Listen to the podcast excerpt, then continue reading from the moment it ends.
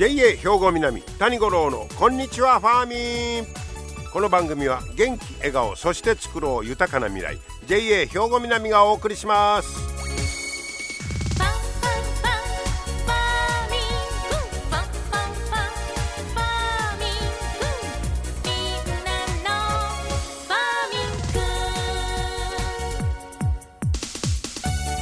こんにちは谷五郎です今日は8月25日まあ8月ももうちょっとということですけどいつまでこの暑いのが続くのやらという感じですよね皆さんおお元気でしょうか？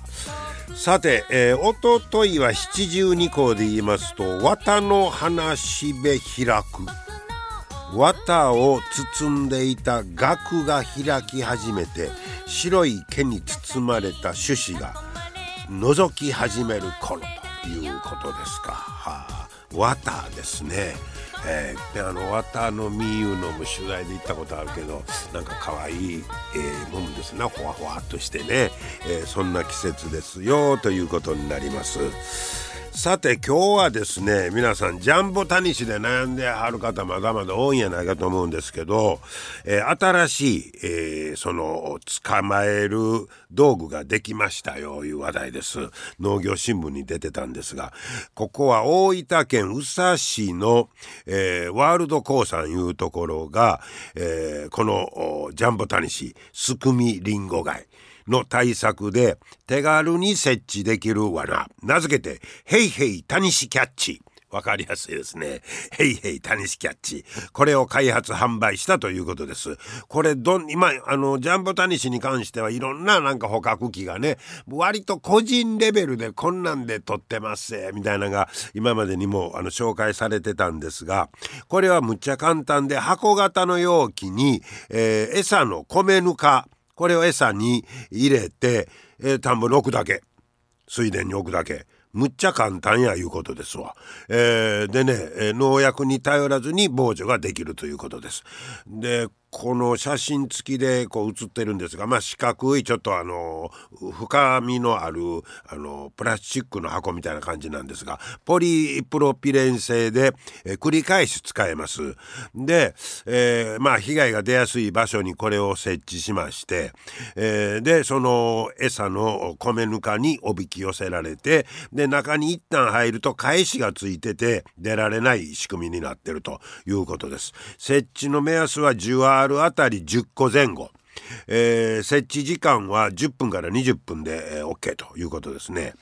えー、っとねこれ高さが10センチ幅16センチ長さ20センチで使わない時は重ねて、えー、コンパクト、え、コンパクトに収納ができて持ち運びもしやすいということですね。で実際に、え、これを作った人は、え、4個でおよそ100匹を捕まえたこともあるんだそうです。結構効力発揮してますよね。えーえー、でこれはしかし製品化というのはやっぱり珍しいんだそうです。今までいろんなあのジャンボタニシ対策の罠ができたんやけど、えー、まあ商品にまで持っていくのいうのはまあやっぱり珍しかったみたいですね。えー、価格は1個3300円。結構するな。1個3300円。えー、ということでジャンボタヌシで悩んでるいう方はいっぺん考えてみてはどうでしょうね、えー、そういう商品化なったという。それとねもう一つはねイノシシ。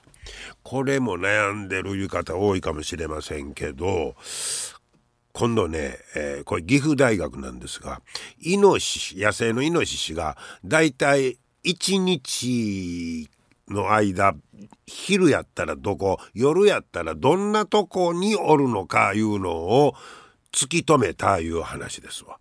でこれあの、捕まえたイノシシ7頭に GPS のついた首輪つけてほいでまた逃がして大体どこの時間帯にどこにおるのか、えそれを把握しようということですね。そしたら結構行動範囲は狭いみたいです。で日中は人間の生活圏に近いところは避けている。それはまあそうやろね。で夜になったら結構工作地ののすぐそばまでとか工作地に来てるということがまあちゃんとしたそのデータで分かったということですね。はあはあ、で、えー、捕獲したイノシシの平均的な行動距離これがね0.26キロから2.55キロ。で行動範囲が結構狭いということも分かったんだそうです。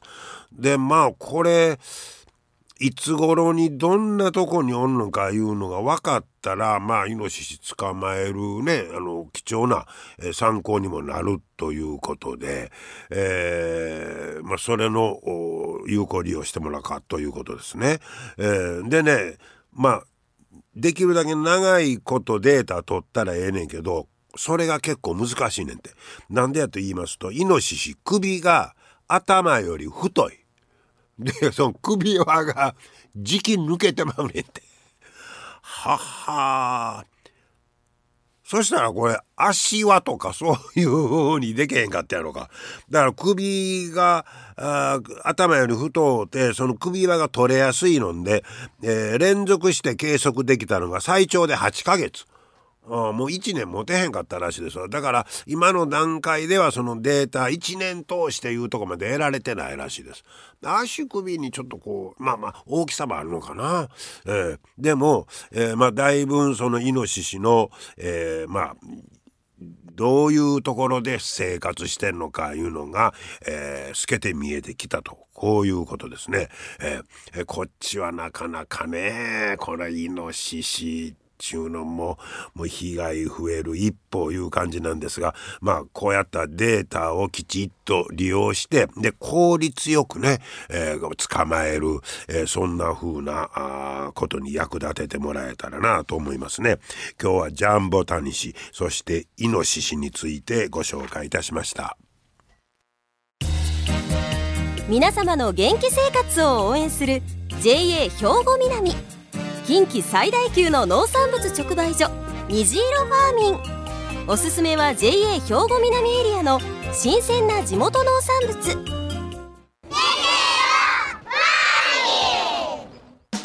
JA 兵庫南は新鮮で安全な農産物の供給。人との触れ合いを大切に地域社会への貢献。人農業自然が共生できる地域社会づくりに取り組んでいきます。皆様の元気生活を応援する JA 兵庫南。JA 兵庫南谷五郎のこんにちはファーミン。さあ今日はですね稲美町の女性会活動爽やかヨガ、えー、この教室をご紹介したいと思います、えー、爽やかヨガにお邪魔してきまして、えー、ヨガ教室の丸尾照子代表。それからご指導されてます佐藤明子先生、えー、にお話を伺ってきております。聞いてください。丸尾さんこんにちは。こんにちは。今日はよろしくお願いします。こちらこそよろしくお願いします。えー、今爽やかヨガにね、はい、お邪魔してますが、この教室はもうだいぶ長いこと続いてるんですか？そうですね、うん、もう29年平成29年の9月からですので6年目ぐらいに、ね、お6年目ぐらいにね、はい、えー、そうです。何人ぐらいの方が参加したんですか？最初はね、はい、20名足らずだったんですけど、うん、あの一般に募集最初はその先生に、うん、あの一応体験みたいなのをしてもらって、はい、それであのこのグループを立ち上げようということでした時はまだ20名足らずだったんですけど、あの女性会であの3月からの年度変わった時に募集をした。ら募集したら、はい、30名近くなって、毎年毎年増えてきて今は38名です、うわすごいですやん。倍増してますやん、はい、そんだけ人気がある。そうですね。もう一回あの加入していただいたらもう全然もうやめられる方がないっていうぐらいないのでへえほな丸尾さん自身はもう初めから最初からです、はい、やっぱりなんか違います？そうですね。もう、あのややっぱり体が、あのすっきりする帰ったらすっきりするのと、まあ、あのその日はよく寝れるとか。よう寝れますの。寝れます。それええな。えどどんなペースでやってますの教室は？えっと週2回です。週2回。週2回月2回です。月2回はい。ちょっと足らんぐらいちゃいますのでもね、うんサークルですのでね女性会の。あまあまああの家帰って自分でする分にはね。そうです、ね、自分で家帰ってはしますか？先生にいろいろねあの、うん、痛いとこのツボとかあのとこいろいろ教えてもらえるのでそれまあちょっと足があのつつったりするなって思ったらそこをちょっとあのほぐしたりあそんなことも教えて教えていただきます、えー、なヨガの一番の魅力はどんなとこですか？あそうねまあ今のところまあ元気で歩けるように動けますので。あそうか。もうそれは効果を感じているわけですよね日々ね。えー、じゃあまあこれからも長いことね、はい、続けてください。ほな、ここひょっとしてこの教室もういっぱいいっぱい？いっぱいいっぱいです。ね。38人いたら。どこにマットを引いてもらおうかと思うんです大盛況の教室です。じゃあこの後僕もあの先生にお話聞いて、はい、ちょっと体験もさせてもらおうと思ってます、はい、やってみてください。はい、えー、丸尾さんどうもありがとうございました、はい、じゃあ、えー、続いて、えー、こちらの教室の佐藤先生にねお話を伺いましょう。佐藤さんこんにちは。こんにちは。よろしくお願いします、えー、佐藤先生はもうずっと最初からこの教室担当。そうですね。始まった時から、はい、はい、担当してます。ご自身はそのヨガ歴言うたら何年ぐらいなんですか？あの17年ぐらいになりますかね。ないですね ヨガの一番の魅力ってどんなとこですか？やっぱり心も体も整うというか、はい、両方が そうですね。体だけではなくて、うん、まあ、心もあの整ってくる感じですね。なんかこう、うん、もやもやしている気持ちがみたいなそうですね、うん、あのもやもやもそうなんですけど、まあ、ヨガはね、続けることであの、まあ、心と体の、まあ、健康法なんですけども、うん、まあ、日頃日頃あまり使わない筋肉とかあと奥深い部分を動かして、うん、まあ、体の詰まりを取ってこう循環させていくんですね。はい。であと、まあ、呼吸と意識を使って、まあ、練習することで柔軟性とあと、まあ、強さを身につけていくんです。まあ、これは体の部分なんです体の動き自体はそんなあのきつい速い動きとちゃいますよね。そうですね。あの、うん、どちらかというとほぐすのをメインにして、はいはい、ほぐしてからポーズに入っていく感じですね。でポーズもそんなにきついのはせずに、うん、まあ、あの季節によって、まあ、あの起こりやすい症状っていうのがありますのでそういうのをまああのメインにポーズをこう組み立てていってるんで、はいはい、あとまあその練習することによってね心のこのゆる揺らぎというかこう苛立ちとか波立ちを、うん、あの沈めて、うん、まあ、行動がこう落ち着きのあるものになっていくんです。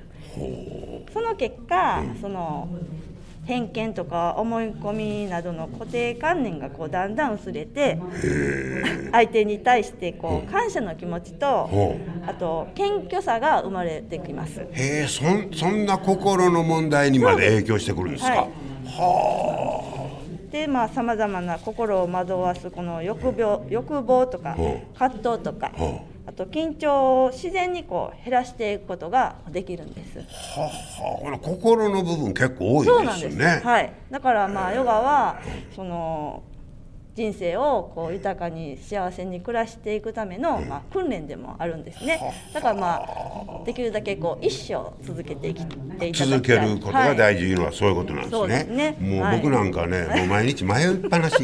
もうちょっと一つ今日はなんか教えてもらえます？ぜひやってください。はい。はい。ほんでちょっとなんかポーズがあるんでしょ？あれ。いろいろ。そうですね。はい、はい例えばどどんながありますここマット引いてますけど。こちらこの上にね この上でね、はい、いやいっぺんヨガやってみたかったんですわ。はい、はい、どどどうしたらいいか、はい、そしたらまず最初どうしようかな、はい、いつもねそのだいたい心臓から遠く離れた足先からこうほぐしていくんですね、はい、そしてこう血流を良くしてからこう動きに入っていくんです、はい、まあ今日とかはこう、うん湿気が雨が降って湿気が多いから、はい、まあむくみやすいですよね。ちょっとこう体に湿気をためやすいのでまあそしたら 一回じゃあ足伸ばして座っていただいて、はい、まあ大体こう足首回しとかからするんですけど、はい、今日はじゃあえっ、ー、と胃の経絡っていうのもがあって胃のここにグッとこう足あ足の。人差し指からこう足にこうずっと経絡膝の方へ、はい、胃につながるのがあるので、まあ、ちょっとそれをじゃあ今日はまず足で、あはいはい、足をどないしたどっちでもいいのでかかととかこの外くるぶしとかでこう、足のこのすねのちょっと外側、はい、ここをちょっとぐーっとこうマッサージします。足のかかとで。そう。自分で。自分で。手は後ろについてもらったら後ろについて、はい、これだけでもねその胃の経絡がこう刺激されるんですね。胃の経絡。はいまあ、胃につ経絡っていうあの気血の流れ道っていうのがあるんですけどむっちゃ簡単ですやん。そうそうこれだけでもいいです。で足三里っていうのがこの胃の経絡上にあって、まあ、この辺りねちょっと下の横、はい、ここ、ここを自分でこうトントンとこうね叩いていただいたらいいです足三里っていうツボですね。でかかとでこう叩く、はい。はい、これだけでも、まあ、あの胃の働きが良くなったり消化能力が良くなったり。はい。で反対もね一緒にこう同じように、ね、これをほぐしてるわけですね。これほぐしますね、はい、であのほぐして、はい、まあ、胃の経絡を整えることで胃の働きも良くしたり、うん、あとここはね足の冷えとか疲れにも効いてきます、うん、まあ、足がねよくあの朝方つる方とかね、はい、結構いらっしゃるんですけどもね、はい、そうですか。これこれしたらよろしいね。はい、こことね、あと、こことつる方はあと優先足の裏にある優先というツボ足三里と優先をねよく押していただくと。足の裏の親指がちょっと下の方。そうです、ね、この辺がツボ、うんツボ真ん中よりもちょっと上に優先というツボがあるんですね。あの勇気が湧いてくると書くんですけども、えー、痛いですか？はい、相当あそう。疲れてる。疲れてる思ったわ俺。あそう。はい、なんかポーズありませんの、はい、ポーズ。あとですね、そのそこからこう背筋伸ばして足伸ばして。はい。ねじりのポーズいきます。ねじり、はい、右足を立てて左足の外に飛び越えて、外へやって、はい、で左手で膝持ちます。左手で膝持ってはい、でまっすぐ向いた状態から右手を上にぐーっと吸いながら持ち上げて吐きながらお尻の後ろの床タッチします。あタッチで吸ってもう一回右手で床を押して背骨をぐーっと引き伸ばして、はい、吐く息で頭の中心てっぺんをね 中心にしながら右にねじっていきます。右にねじる。吸ってもう一回上に伸びます、はい吐きながらあと少しねじって後ろの壁を見るようにして。でここで大きく呼吸をします。あここで。ねじった状態でね呼吸する、そうするとこの内臓もねこうマッサージされるようになります。この腰のあたり胃とかね肝臓とか腎臓があるところ、あと胸のあたりもねしっかりとねじって。右の肩もね少し開くようにしてなんかしかし気持ちいいですね。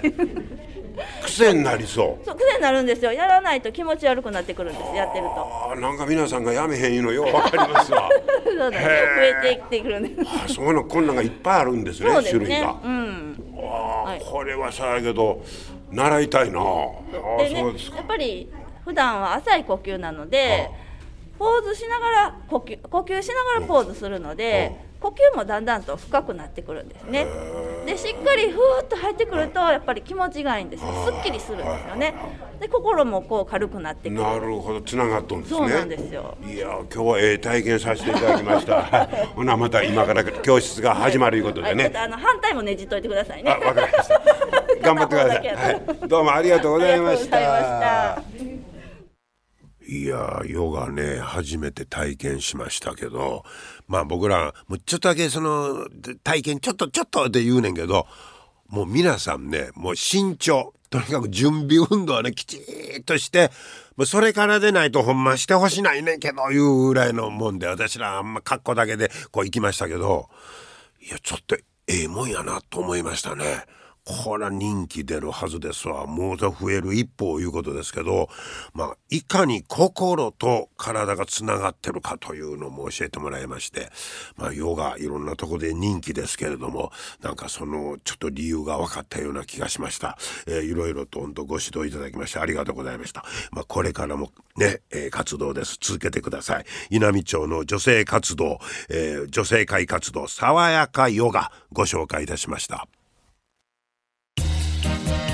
皆様の元気生活を応援する JA 兵庫南。近畿最大級の農産物直売所虹色ファーミン。おすすめは JA 兵庫南エリアの新鮮な地元農産物。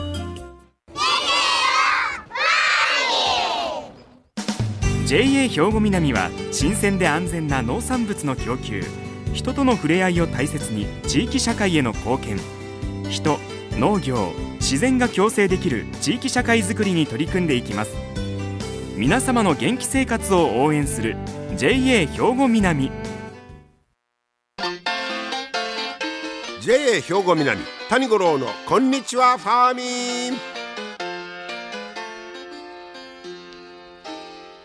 さあ続いてはアグリメッセージです、えー、今日は JA 兵庫南清掃年部の梅本誠也さんにキャベツについて教えてもらいます。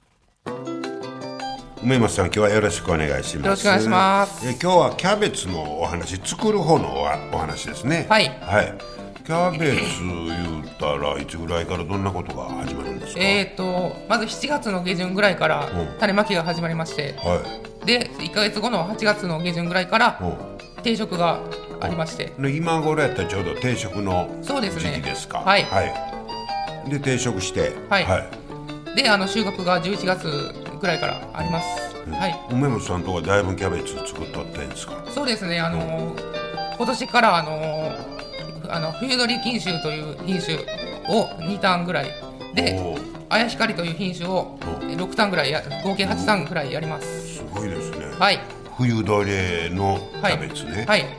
えー、作る方としても結構難しいんですか？どうですか？えー、そうですね。まずあの種まきなんですけども、はい、あのまず苗箱がありまして苗箱にあのセルトレイというあ穴がついてるあの樹脂でできたあのトレイを引くんですよ。でそれにあの土を入れましてまず、はい、でそれをあのこうなんか穴開けるんですよ。はい。コロコロコロって。はい。それであの穴開けた後は種をあ種まき機でパチパチってやっていってあそれ手作業です手作業で巻いていきます。でまた土をかぶせます。はいはい。はい。それで1か月ぐらいしたら芽が出てきて、はい、出てきて、はい、定食できるぐらいになります。おそれをまあ、今からの時期定食していくと。そうですね。でその後はどうです？作業的には大変なんですか？えっ、ー、と収穫に関してはそうですね。あのあの育ったキャベツをあの包丁でこう倒して包丁であのやっていくんですあ根元からこう収穫の時。そうですね。はいはいはい、はい。もうそれ。あれ機械化されて機械いうんかもう手でやるしかない。手手作業ですね。それ大変ですね。大変ですね。ああとキャベツは重いですね。ああ、はい、そうですね。積んでいかないといけないんで軽トラに。はいはいはい、はい、わあ大変な作業ですね。大変ですねでもまあ収穫の喜びはありますね。そうですね、はい、やっぱり楽しいですね。そうですか、はい、じゃあ今年も美味しいキャベツが育つことを期待したいと思いますので、はい、はい、えー、頑張ってください、はい、ありがとうございました。ありがとうございました。はい。キャベツも備え言うたら重さがあるからね。作業は大変みたいですけど。まあ何にでも合うキャベツ頑張って美味しいの作ってくださいはい今日も最後までお付き合いいただきましてありがとうございました。また来週も聞いてください。JA 兵庫南谷五郎のこんにちはファーミン。この番組は元気笑顔そして作ろう豊かな未来。JA 兵庫南がお送りしました。